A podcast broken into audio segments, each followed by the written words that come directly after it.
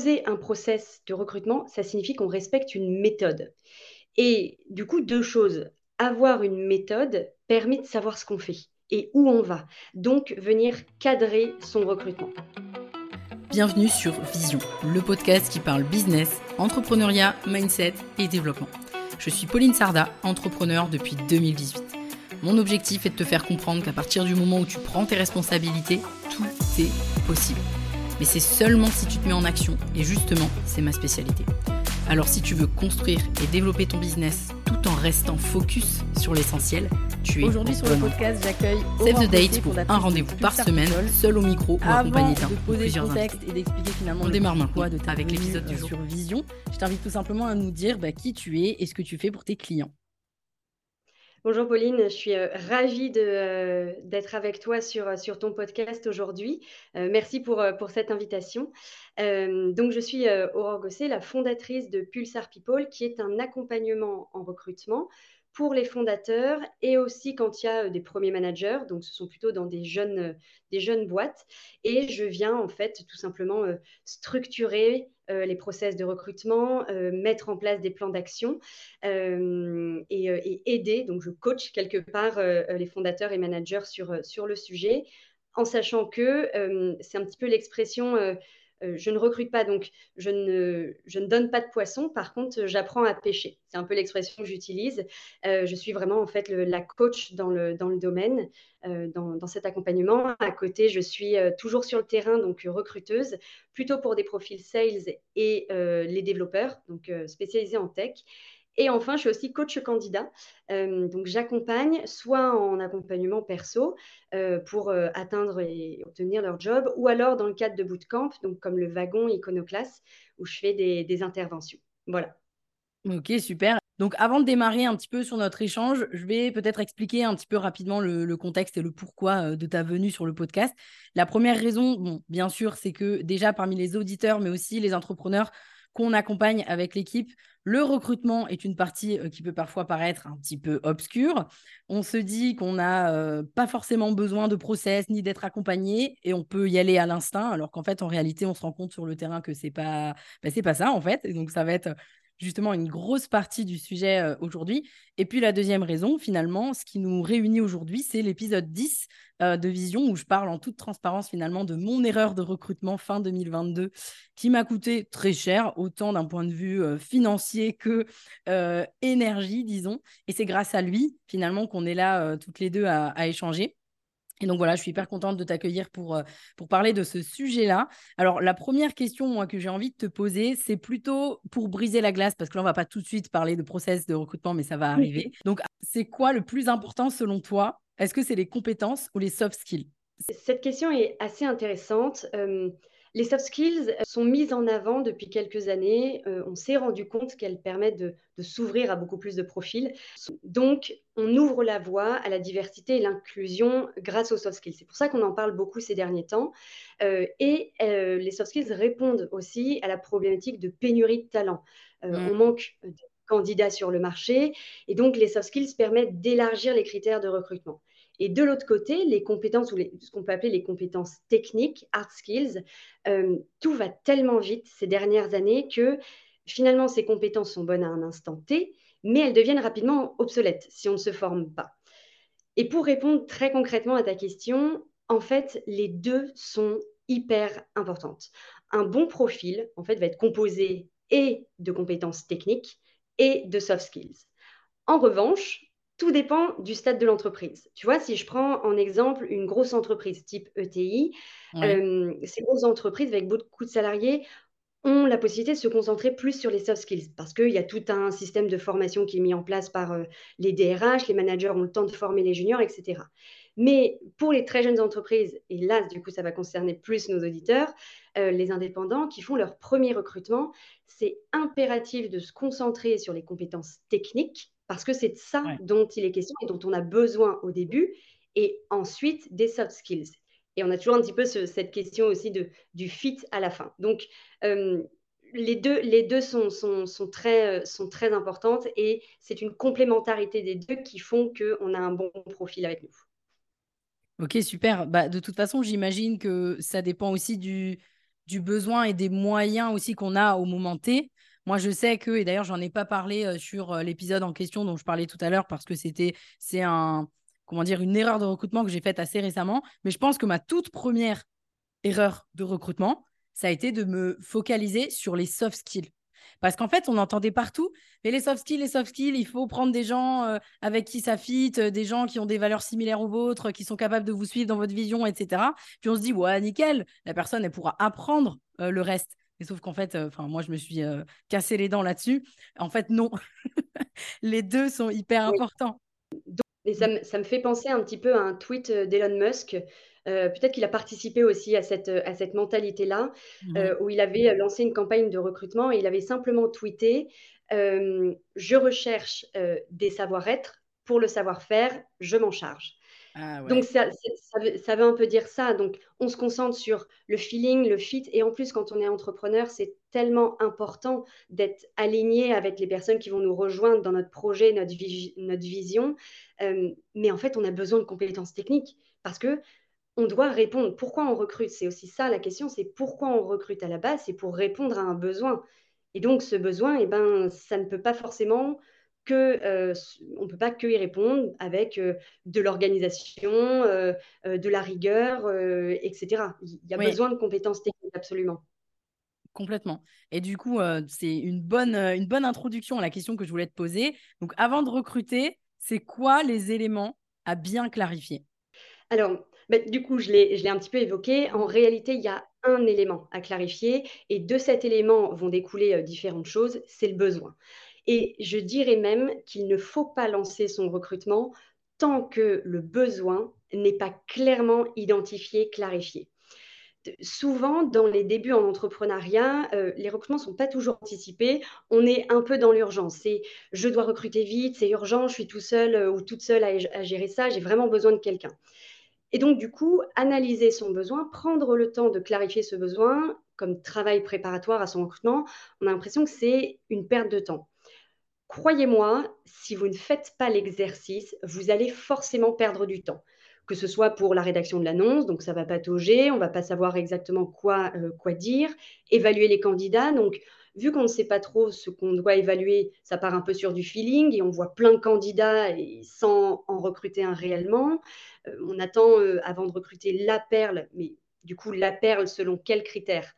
Donc, en fait, c'est vraiment ce, besoin qu'il faut identifier. Et du coup, Pauline, tu m'as demandé d'être très concrète sur des, billes à donner à ceux qui vont, qui vont nous écouter. Comment on clarifie, on identifie ce besoin? Il y a, on va dire, trois principales questions. Pourquoi on recrute? Pour quel poste on recrute? Et qui on recrute? Et quand on va un petit peu dans le détail, pourquoi on recrute, c'est de se demander euh, est-ce que c'est un besoin euh, parce qu'on ne peut plus gérer la situation seul ou est-ce que c'est simplement parce qu'on a envie de faire évoluer sa boîte? Pourquoi faut-il recruter? Pourquoi maintenant? Est-ce que c'est urgent? Est-ce que ça s'inscrit dans la durée? Est-ce que c'est pour éteindre un feu, un nouveau projet, une mission spécifique? Mmh. Après, pour la question pour quel poste on recrute, l'un, c'est déterminer précisément le poste. Est-ce que c'est pour un besoin précis ou est-ce que c'est du coup un peu plus général et on peut se permettre de prendre ce qu'on appelle le fameux bras droit? Quelles sont les responsabilités de ce poste, les, objectifs quantifiables? Et enfin, qui on recrute? Donc là, c'est le profil dont on a besoin, quelles sont les compétences dont on a besoin, euh, le niveau d'expérience attendu, etc. Et au travers de ces trois principales questions, on, a, on va réussir à ressortir ce fameux besoin qui est, euh, est l'élément en fait, à parfaitement identifier au début. Hyper clair, merci beaucoup. Et justement, sur la partie euh, pourquoi, tu vois, nous, par exemple, sur euh, les clients qu'on accompagne sur le 3.6, notre accompagnement pour les entrepreneurs qui sont plus avancés, c'est vrai que certains d'entre eux, ils vont être amenés à sous-traiter ou alors à déléguer pour la première fois. On va pas parler de recrutement au sens propre, mais c'est quand même un recrutement. Enfin voilà, ça reste un recrutement. Donc c'est vrai qu'on leur dit tout, tout, de suite, et ils ont des billes pour ça. Ok, mais il faut que tu poses le poste, en fait, euh, la fiche de poste. Il faut que tu clarifies tes besoins.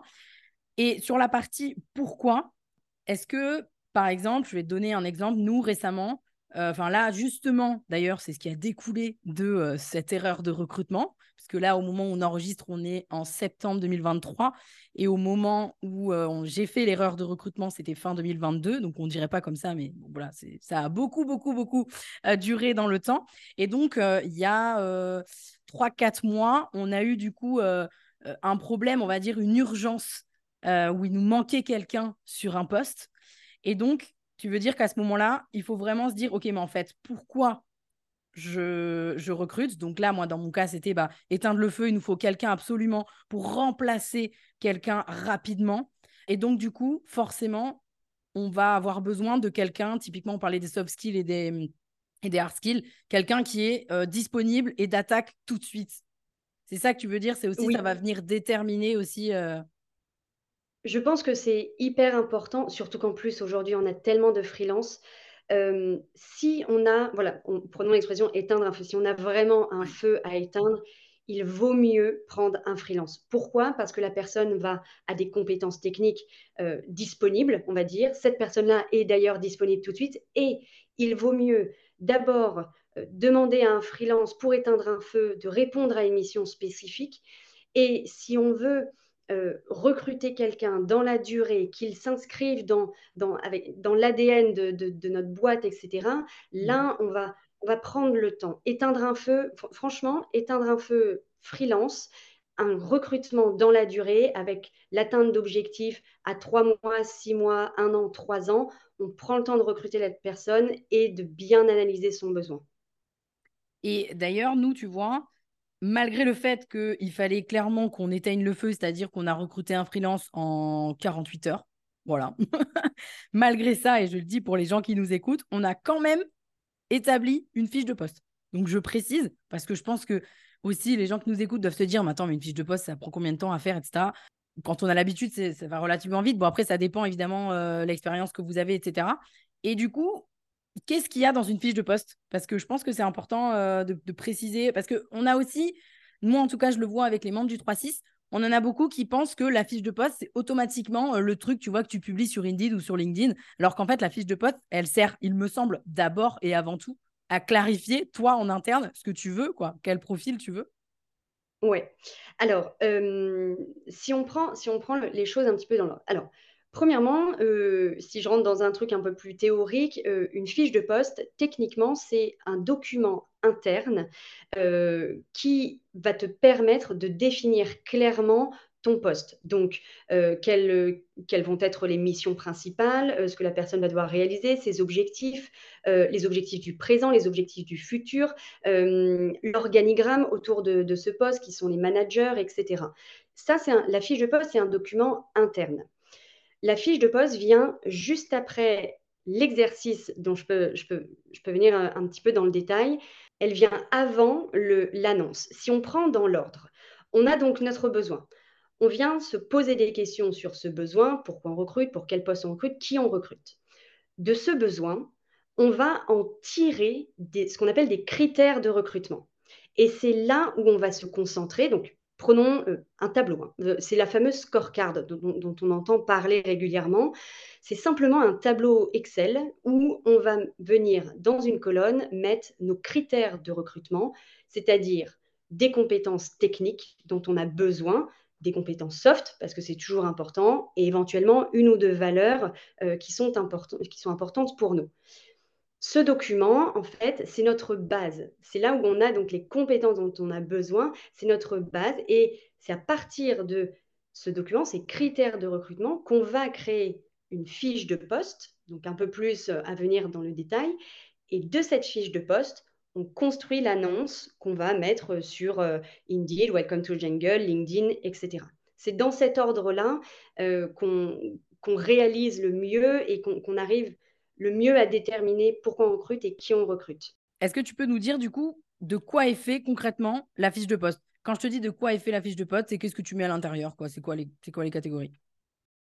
Alors, donc, au niveau des catégories, on a tout d'abord l'identification du poste. Donc, intitulé du poste. Et là, c'est très important. On ne détermine pas un intitulé de poste parce qu'on a envie de donner un nom particulier, euh, type, je ne sais pas, euh, magicien, euh, j'en sais rien, druide de, de, sales, etc. On donne un nom efficace que tout le monde peut reconnaître. Ensuite, le niveau hiérarchique, le type de contrat, CDI, CDD, freelance, alternance. Le temps de travail, est-ce que c'est un temps plein, un temps partiel? Est-ce que c'est une mission court terme, moyen terme, long terme? La localisation, parce que c'est important de déjà nous savoir si est-ce qu'il y a du remote ou pas. La rémunération et les avantages. Ensuite, petite identification de l'équipe. Alors, si l'entrepreneur est tout seul, là, c'est facile. Mais s'il y a déjà une ou deux personnes dans la boîte, c'est déjà bien de mettre, euh, de préciser à quel endroit se situe finalement dans l'équipe, euh, à quel poste se situe la personne, par rapport à qui? Et ensuite, c'est là où on vient sur l'identification des missions. Les missions du poste, en fait, concrètement, qu'est-ce que euh, notre, notre nouveau salarié, collaborateur, va faire dans, euh, dans ses journées? Donc, les missions principales, et il peut éventuellement, si on veut aller un peu plus loin, il peut y avoir des missions secondaires. Et le mieux, c'est ici de mettre des objectifs chiffrés. C'est-à-dire que euh, plus on, donne de détails sur cette identification de mission, donc des objectifs chiffrés à trois mois, un an et trois ans, ça permet de se situer sur les besoins, justement, euh, pour, pour répondre euh, bah, le besoin pour, pour notre poste. Et aussi, si jamais on a le candidat en face, eh ben, tout simplement, on pourrait lui répondre plus facilement. Parce que s'il pose des questions en disant, bah, du coup, dans un an, si je me vois évoluer dans, votre boîte, euh, euh, qu'est-ce que je, peux être amené à faire? La fameuse question, est-ce qu'il y a des possibilités d'évolution eh ben, Là, on va pouvoir rentrer un peu plus dans les détails grâce à cette identification de mission et d'objectifs. Et ensuite, donc, on vient mettre les compétences qu'on aura complétées dans notre précédent tableau, nos, fameuses, nos fameux critères de recrutement avec les compétences techniques et les compétences comportementales. Voilà. hyper complet. J'ai donné mon cours. Ah, J'ai donné mon cours. c'est ça, exactement. Est-ce que déjà pour, pour là, les freelances, les indépendants, les entrepreneurs qui nous écoutent, est-ce qu'on peut dire que déjà de déterminer le rôle, les missions, les responsabilités et les compétences attendues, est-ce que déjà c'est pas mal?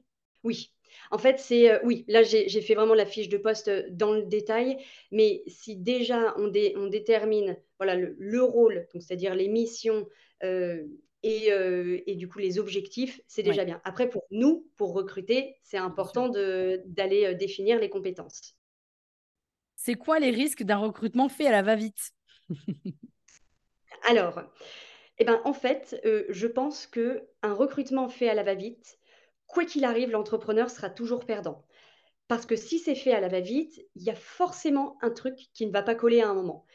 Alors, on est d'accord, la latitude de risque est quand même assez grande. Donc, ça va de la perte de temps, euh, perte de temps à créer cette euh, fiche de poste, justement, euh, créer son annonce, évaluer des candidats où au bout d'un moment, on, on, patauge un peu, on envoie, on envoie sans arriver à en sélectionner un.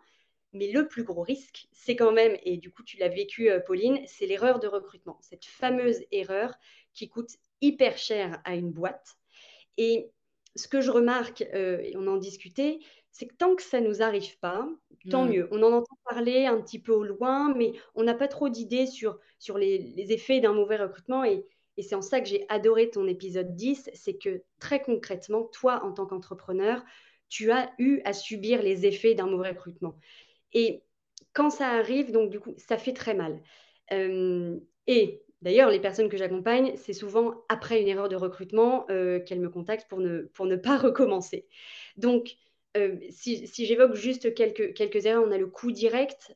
donc, il, il, faut quand même payer une personne. D'accord, il, y a la, il y a la période d'essai, mais il faut avant d'y mettre fin, il faut payer la personne quand même qui ne répond pas à notre besoin, des objectifs commerciaux qui, étaient fixés qui ne sont pas atteints, de la croissance qui est freinée, euh, la productivité aussi, parce que ça, touche aussi un peu le, moral. Donc, le risque le plus grand, c'est une erreur de recrutement, mais il y a aussi plein de petites choses, et principalement la, perte, la perte de temps et, ce frein. On est freiné en fait par, euh, par des erreurs de recrutement et par des recrutements qui sont faits à la va-vite. Bah, complètement, hein, de toute façon. Alors nous, en plus, c'était même pas, euh, c'était même pas sur un poste salarié, c'était sur un poste freelance, mais un poste freelance d'encadrement. Et donc, euh, ça a mis le bazar partout, quoi. voilà, donc mmh.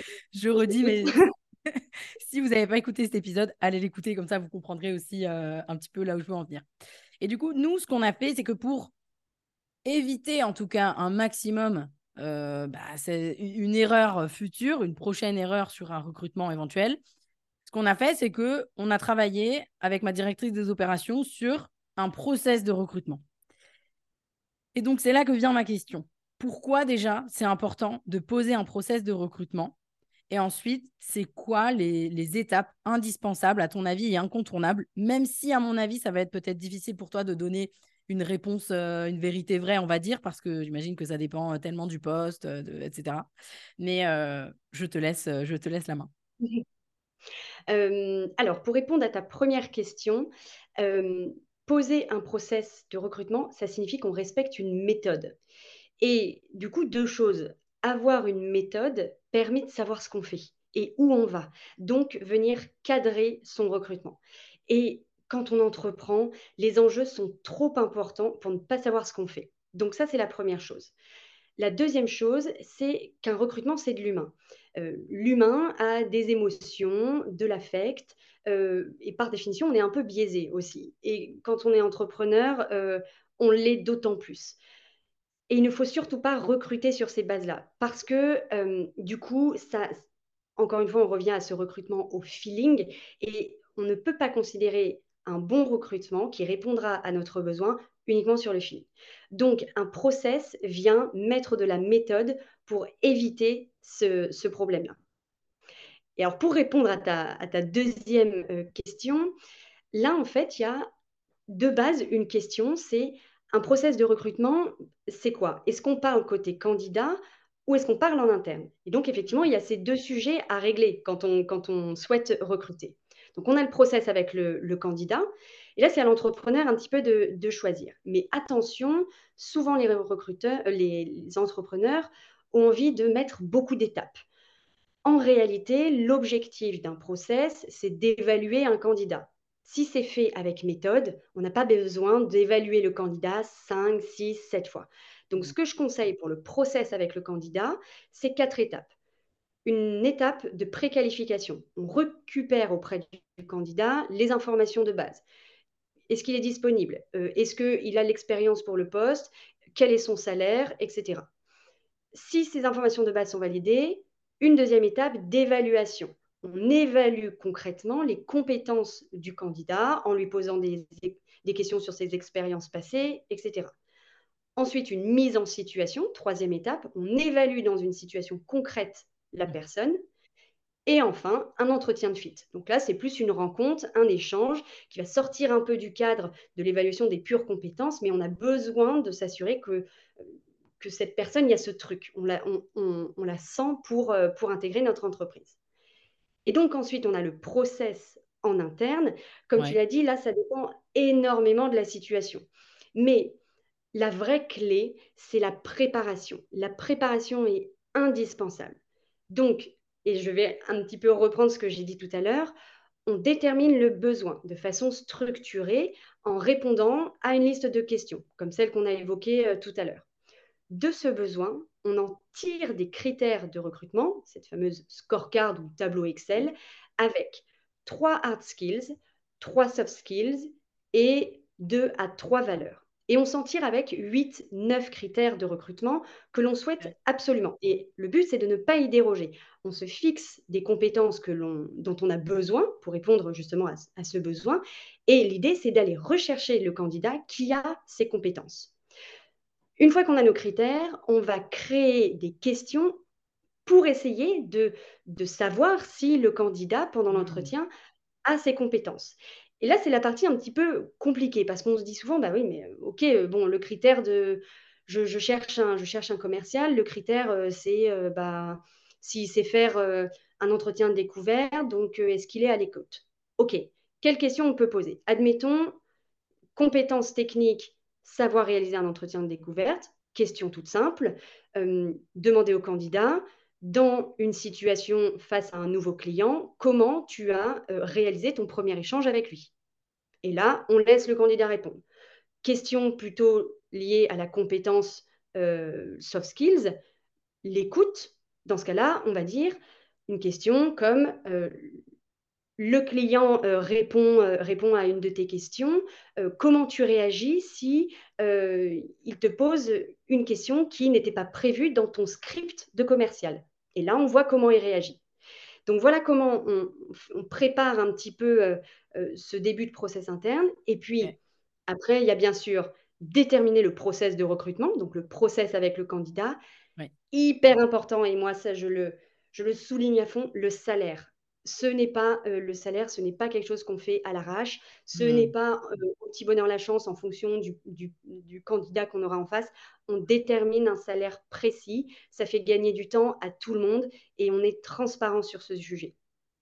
Et puis ensuite, on se fait un petit tableau de bord, création d'un tableau de bord, par exemple sur Notion, euh, ou alors il y a Trello qui est très bien aussi euh, pour le tableau Kanban. Et donc là, ça va nous permettre de simplement suivre où, où en sont les candidats, les personnes qu'on a contactées, etc. Finalement, c'est un peu comme un job de sales. Et ensuite, on peut arriver à la création d'une annonce, des messages de chasse. Mais je dirais que vraiment le, le process interne, déterminer le besoin, créer un tableau de compétences, fameux scorecard, travailler ses questions, déterminer le process de recrutement et faire son tableau de bord, on est bon.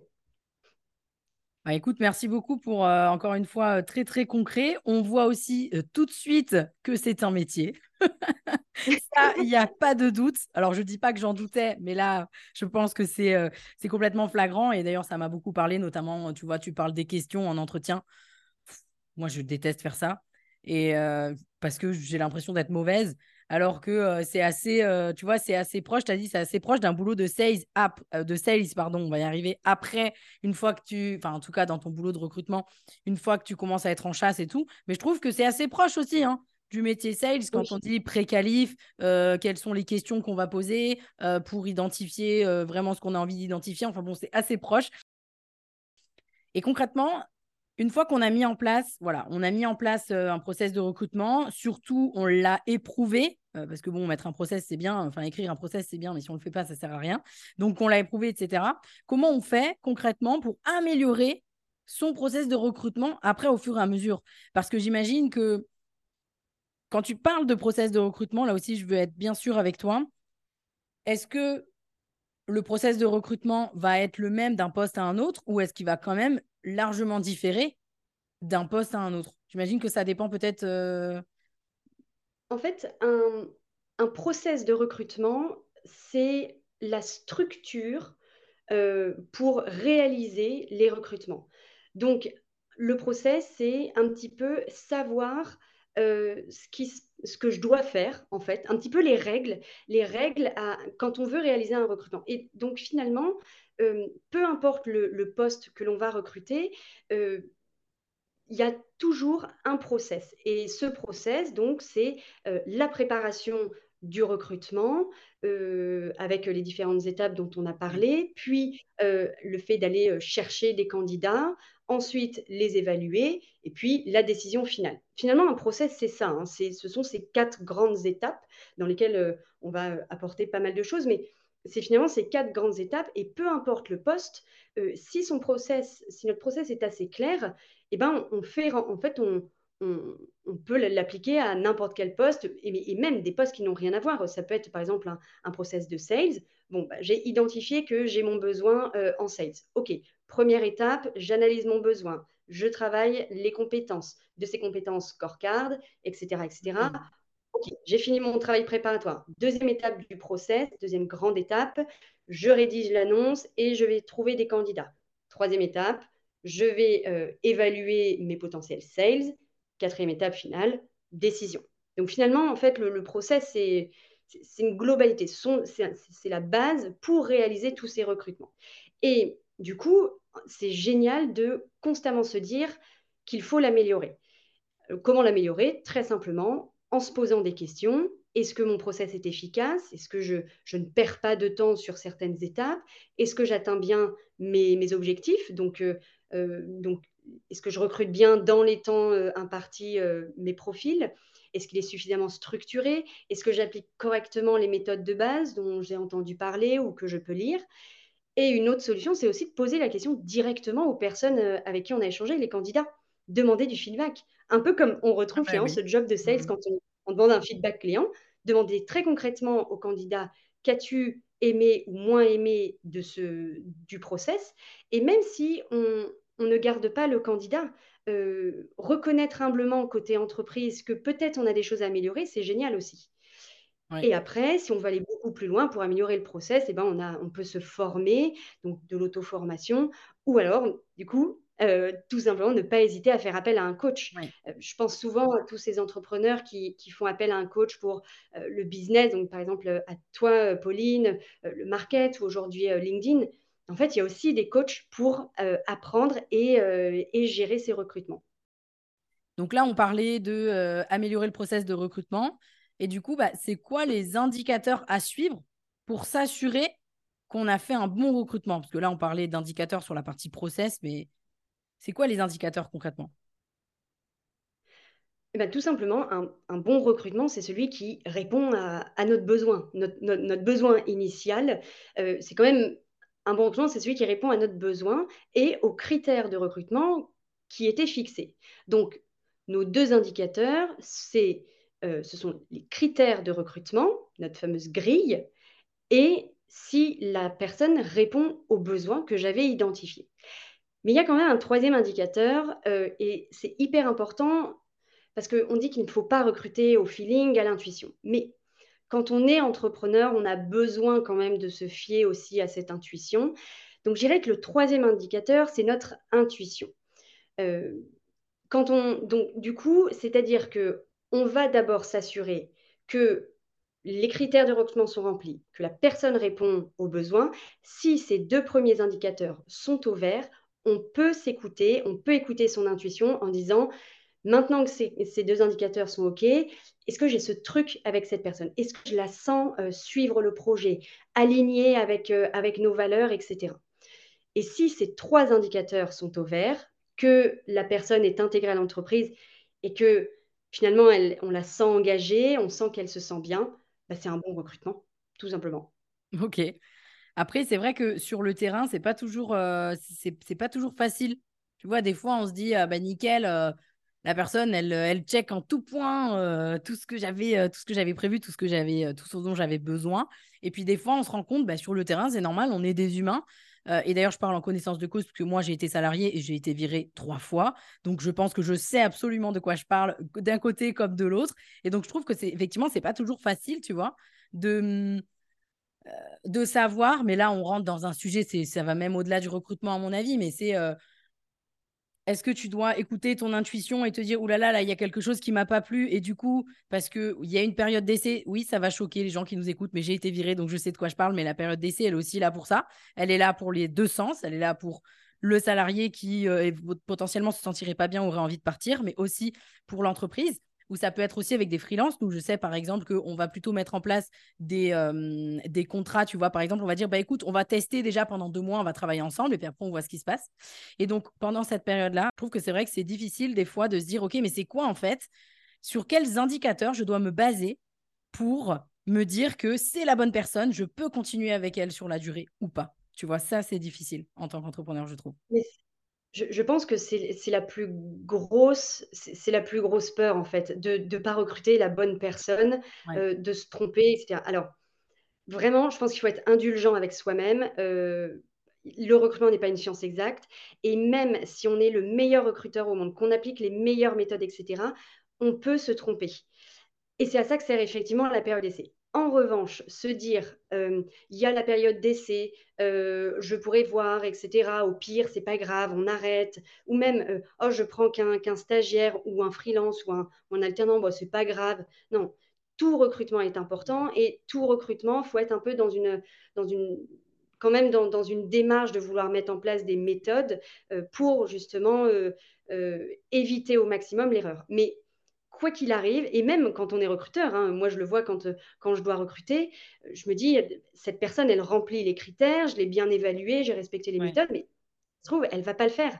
Et c'est OK, tu vois. Mais euh, ça arrive, et il y a aussi de l'autre côté, il y a aussi le, candidat qui peut dire, bah, cette entreprise remplissait tous mes critères, mais en fait, ça ne le fait pas. Absolument. Ouais, ouais, c'est pour ça, que je dis que c'est dans les deux sens. Hein. Ouais, ouais, ça arrive aussi, c'est complètement dans les deux sens. Et évidemment que je précise, et tu as bien fait de le dire, évidemment que l'objectif, quand on recrute, freelance ou salarié, ce n'est pas, l'objectif n'est pas de le virer dans la période d'essai. Hein, qu'on soit bien clair. Évidemment, c'est, personne n'a envie de faire ça, ça ne fait plaisir à personne. Euh, donc, euh, et ça fait pas plaisir non plus à un salarié quand il rentre de devoir partir à la période d'essai parce que euh, il aura eu l'impression d'avoir fait, d'avoir perdu son temps, et ça m'est arrivé, tu vois, en tant que salarié, de partir d'entreprise, de, rester même pas trois jours hein, dans la boîte, hein, parce que onboarding euh, pourri. Mais ça, c'est un, autre sujet. On pourrait presque faire un épisode sur l'onboarding euh, d'un collaborateur, parce que c'est hyper important aussi. Mais bref, en tout cas, merci beaucoup parce qu'on a fait le tour de pas mal de choses et c'était hyper concret. Donc, euh, merci infiniment. Moi, j'ai l'habitude sur Vision de poser une question un petit peu actionnable, on va dire, à la fin, parce que voilà, c'est un peu ma secret sauce. J'aime bien quand on est dans l'action. Donc, qu'est-ce que tu dirais aux personnes qui nous écoutent et qui vont peut-être effectuer leur premier recrutement? Par quoi tu leur conseilles finalement de commencer?